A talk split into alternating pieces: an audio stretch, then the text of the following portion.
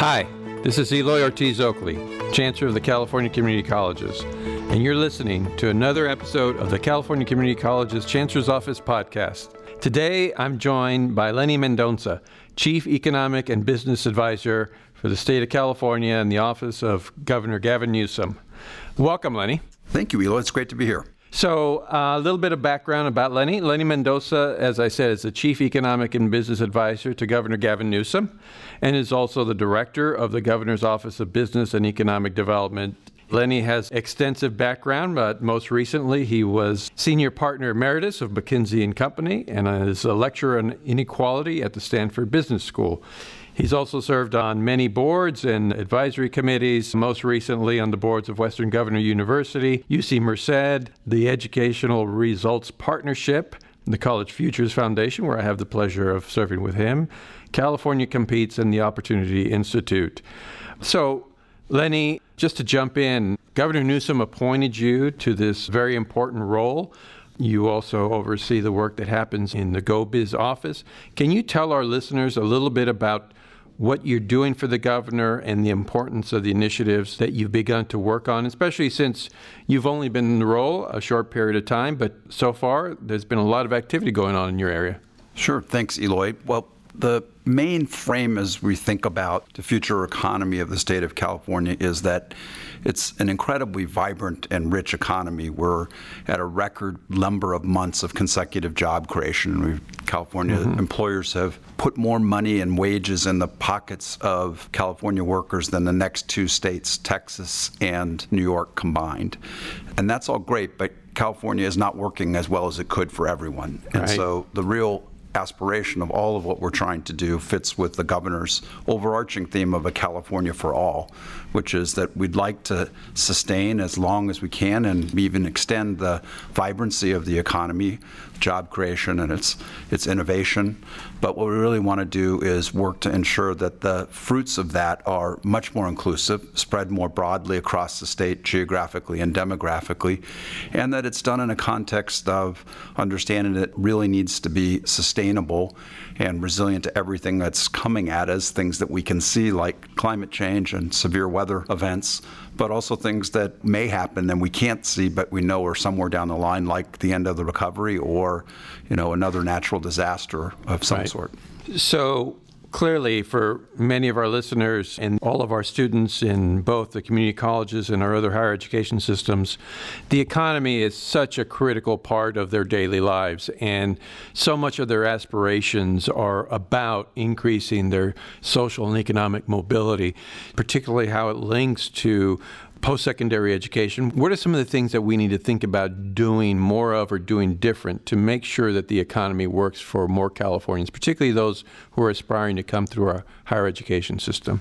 You know, the California education system, particularly its post secondary education system, and at scale, the community college system, are perhaps the greatest element of ensuring that there is broadly shared economic mobility for the residents of the state of California. Mm-hmm. The, you know, the opportunity to have the sets of educational experiences, skills, networks, access to employment for the jobs that are being created in the state is a fundamental role of post secondary education, and it's crucial to the future economic success of the state of California. You know, if you have the opportunity to have had a post secondary education, completed your degree, and particularly if that degree is in areas of high demand job growth, mm-hmm. you know, you have the opportunity to participate in the California dream. And the beauty of the California Higher Ed Master Plan is that we make that available to all citizens of the state of California, all residents of the state. The, the challenge is we just need to make sure that more people have access and complete that because true today, it's going to be even more true in the future of work, that to be able to have that opportunity to participate in that dream, you are going to need education post secondary, and you're probably going to need lifelong education. Right. So you're a native Californian, correct? I am. Well, great. There's at least two of us in the state. But you grew up in a city called Turlock, right? It's in the San Joaquin Valley. Clearly, there are challenges in the San Joaquin Valley, particularly in terms of economic development, as well as access to completion of post secondary education. How does that experience growing up in a community like Turlock inform your role now? And, and what are some of the things that you think about in terms of how the work that you're doing relates to lifting people, not just across California, but particularly in those areas that have had stubborn low employment levels or low post secondary education attainment levels? You know, I think about it all the time, and it's fundamental to what we're trying to do in the governor's office around trying to create a California for all. As I said, there are big geographic disparities in the state you know, the 70% of the job growth has happened in the coasts. Mm-hmm. The bulk of the population growth is happening in the center part of the state, the Central Valley, where I grew up in, in the Inland Empire. And we have to make sure that the California dream isn't dependent on where you live, but it's dependent on the opportunities that are are presented to you and that you take advantage of. And one of the reasons that I was excited about joining this team and participating in this economic agenda for the governors that has a real focus on trying to ensure that that California does work for all. We've launched an important effort called Regions Rise Together that's really mm-hmm. about trying to change the mental map of California to ensure that it's not just the pictures that you see in Hollywood of Disneyland or Golden Gate Bridge, but that right. the richness of the center part of the state is part of that narrative as well. And a really important part of that is to increase the access and degree completion post secondary in those parts of the state. There are terrific educational institutions there. The town that I grew up in is Stanislaus State, just down the road in one direction is Modesto mm-hmm. Junior College, and the other direction into other community colleges, as well as the University of California, Merced. And those are really among the most high achieving schools in terms of advancing economic mobility, not just in the state of California, but any place in the United States. And so, fundamental to the economic success in that California dream in that part of the state is really improving the number of students who go to and complete post secondary education at those great institutions. So, both your background experience and now your current roles put you in a position to really think about how to influence both the job creation that happens in the state as well as the job training and the post secondary education. The governor recently formed the uh, Future of Work Commission, which you are a big central part of. But he also just recently launched the Governor's Council for Post Secondary Education. What do you see the role of those two councils or commissions, and how do you see them intersecting? So, those are two important initiatives that the governor launched recently that are all part of this equation around trying to make the California dream real. And the Future of Work Commission is a public commission that's looking at how is the future of work going to evolve over the next decade or 2 mm-hmm. So it's a longer term view of as technology, as automation, as robotics, as globalization hit the state of California, many of those technologies are invented in California and applied here first. And so they will have impacts. They already are having impacts on work, and they will even more so in the future. And how do we continue to encourage the innovation and the wealth creation and the consumer benefit that comes from those innovations, but ensure that all of our institutions are prepared so that those innovations benefit all, and that particularly our post secondary and our labor market institutions are aligned to ensure that we're prepared for as those technologies impact work, that we continue to have high quality job creation and lifelong opportunities for mm-hmm. people. And so that commission is composed of a broad group of participants from business technology, labor, post secondary education, research, investors. And we're only we're having our second meeting this month. So we're in the discovery stage and we'll be talking more about what the implications of that are for the future of work in California over the course of the next year. It will link closely to the governor's post secondary mm-hmm. council, which you and I are both part of, which is an effort to bring particularly the leaders of the segments in post secondary education in the state, including the private institutions, together with business and labor to talk about how do we better meet the needs of the current students and current needs of that opportunity in the state of California. They'll have to connect as they have a view around a much longer view about where the future is going. I'd say mm-hmm. the, the post-secondary group is much more focused on what can we do now as right. well as be prepared as the future plays itself out.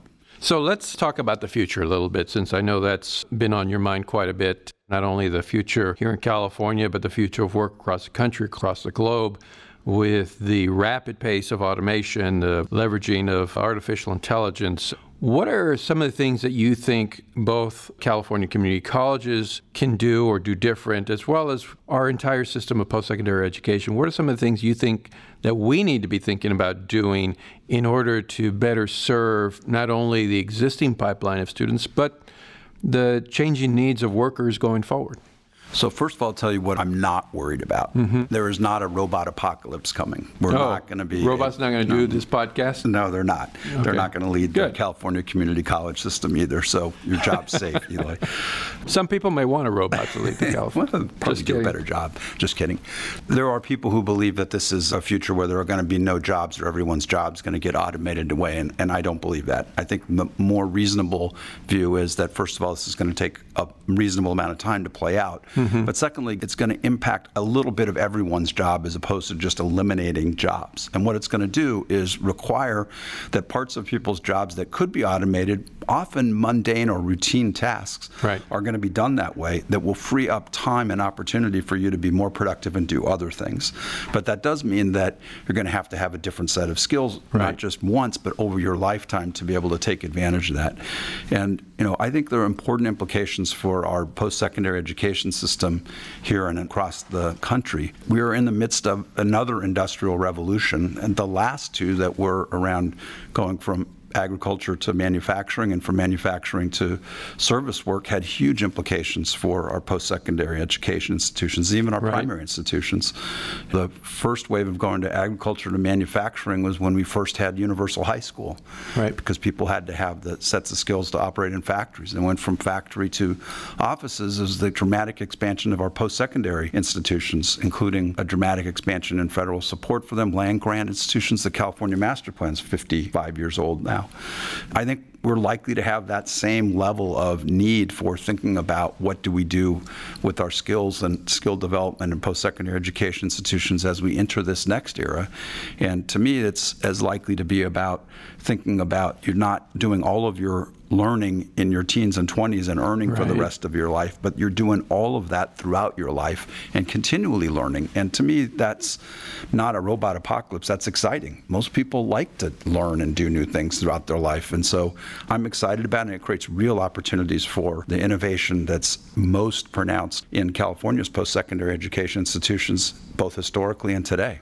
Well, I'm particularly glad to hear you talk about changes that are happening in terms of opportunity, not about scarcity, not about who's going to be losing their jobs, but how are we going to create new jobs. And I think for us in the California community colleges, that's something that really resonates with us because that's what we're built for to begin to create opportunities for people. And one of the impetuses for the creation of the California Online College, now Calbright, is to be able to create one additional tool to create continuous learning platform for skilling and upskilling. So I'm glad that that's the way we're thinking about it. What, if anything, do you think we in the California community colleges need to be thinking about doing more of so that we can be in a position to support workers in the future? Um, one of the things that I know is already part of the DNA of the community college system, but it's going to have to be even more so in the future, is a mm-hmm. direct connection to the employer community around Right. what the local needs are for what the jobs that are the requirements of those are. And it's going to be in an environment where those job skills are going to change much more rapidly. So, being a continuously innovative system where you're working with the local employer base to adapt the curriculum and ensure that people have that opportunity, I think is one. The second thing is one that I hinted at a little bit earlier. I do think we're going to be talking a lot more about adult learners Right. rather than just people who are entering the community college system from high school. And I know that's a big part of the system today, but I think it's going to be an even more important one going forward. So let me switch gears just a bit. You've spent a lot of time thinking, writing, lecturing about inequality in California and the country. You've talked about the challenges we've faced with a housing shortage, the wealth inequality that exists. What are some of the things that you think we need to do as a state to begin to close that gap to really create more opportunity for more Californians? You know, I think it is kind of all of the above. Mm-hmm. There's no silver bullet to reversing what has been not just in California but broadly across the United States a decline in economic mobility. Mm-hmm. When I graduated from the high school system in California, economists said that at that point in time there was a 90% chance that I was going to have a better economic life than my parents did. Right. And today in California, and it's partly dependent on your geography and unfortunately too often your demography, that can be a coin flip. And that's really troubling. It shouldn't be that whether you have a better life or not is a flip of a coin. Mm-hmm. And so we really have to focus on reversing that. And I think it's going to have to include elements of ensuring that there is high quality job creation so that the robustness of the economy is really important. And California's been very good at that, not as spread as widely as it could, but pretty good at it. We have to find ways that everyone has the opportunity to participate in that, which is where our post secondary education institutions and the community college system in particular are fundamentally important. We have to lower the cost of living in California. That's Right. fundamentally about housing. We have to build more housing to keep up with that job creation. Housing needs to be closer to where people work, and the jobs need to be closer to where people live. Because today, what's happened is too often people are commuting two hours and clogging roads in single Right. passenger cars to get to that opportunity. So we need all of those, and we need to think about that in a way that we enter it with enthusiasm. I mean, I mm-hmm. don't think there's a place in the world that is as well suited for trying to tackle that than the state of California. 50% of the venture capital in the entire country comes to California.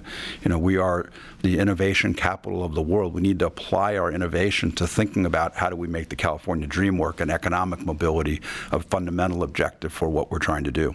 So, as we begin to close this very interesting and enlightening conversation, Governor Newsom's office, your office, has really embraced this notion of a California for all. So, I want to ask you as we close what does California for all mean to you? And is there room in that for both San Francisco Giant fans and LA Dodger fans? You're asking the hardest question. so there certainly is a California for all for anyone, no matter where you grew up, no matter whether you were born in California or you migrated to California, and it doesn't matter what any of your other demographic characteristics are. Mm-hmm. You ought to have that opportunity to participate in the California dream where you have a great life for yourself and your family. It doesn't mean that you have the right to root for any baseball team you'd like, oh, however. okay. So I'm sorry, that's not part of the overall objectives. Well, Lenny, thank you so much for spending some time. I know you've got a million things going on here, but thank you for being here. Well, thank you for all you do, Eloy, and look forward to the World Series this year.